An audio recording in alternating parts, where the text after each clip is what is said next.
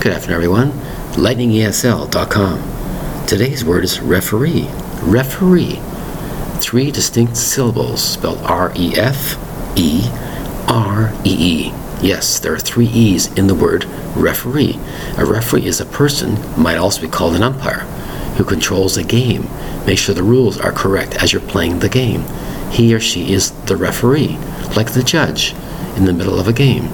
The referee calls whistle in basketball, football, any kind of sport. He is basically the umpire.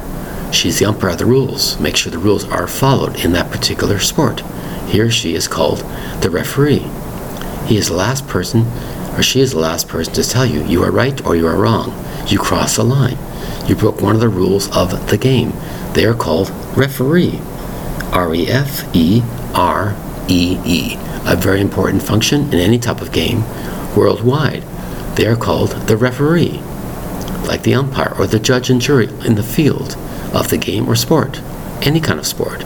Board games, like chess, like checkers, other games like ping pong, other games like soccer, cricket, football, etc.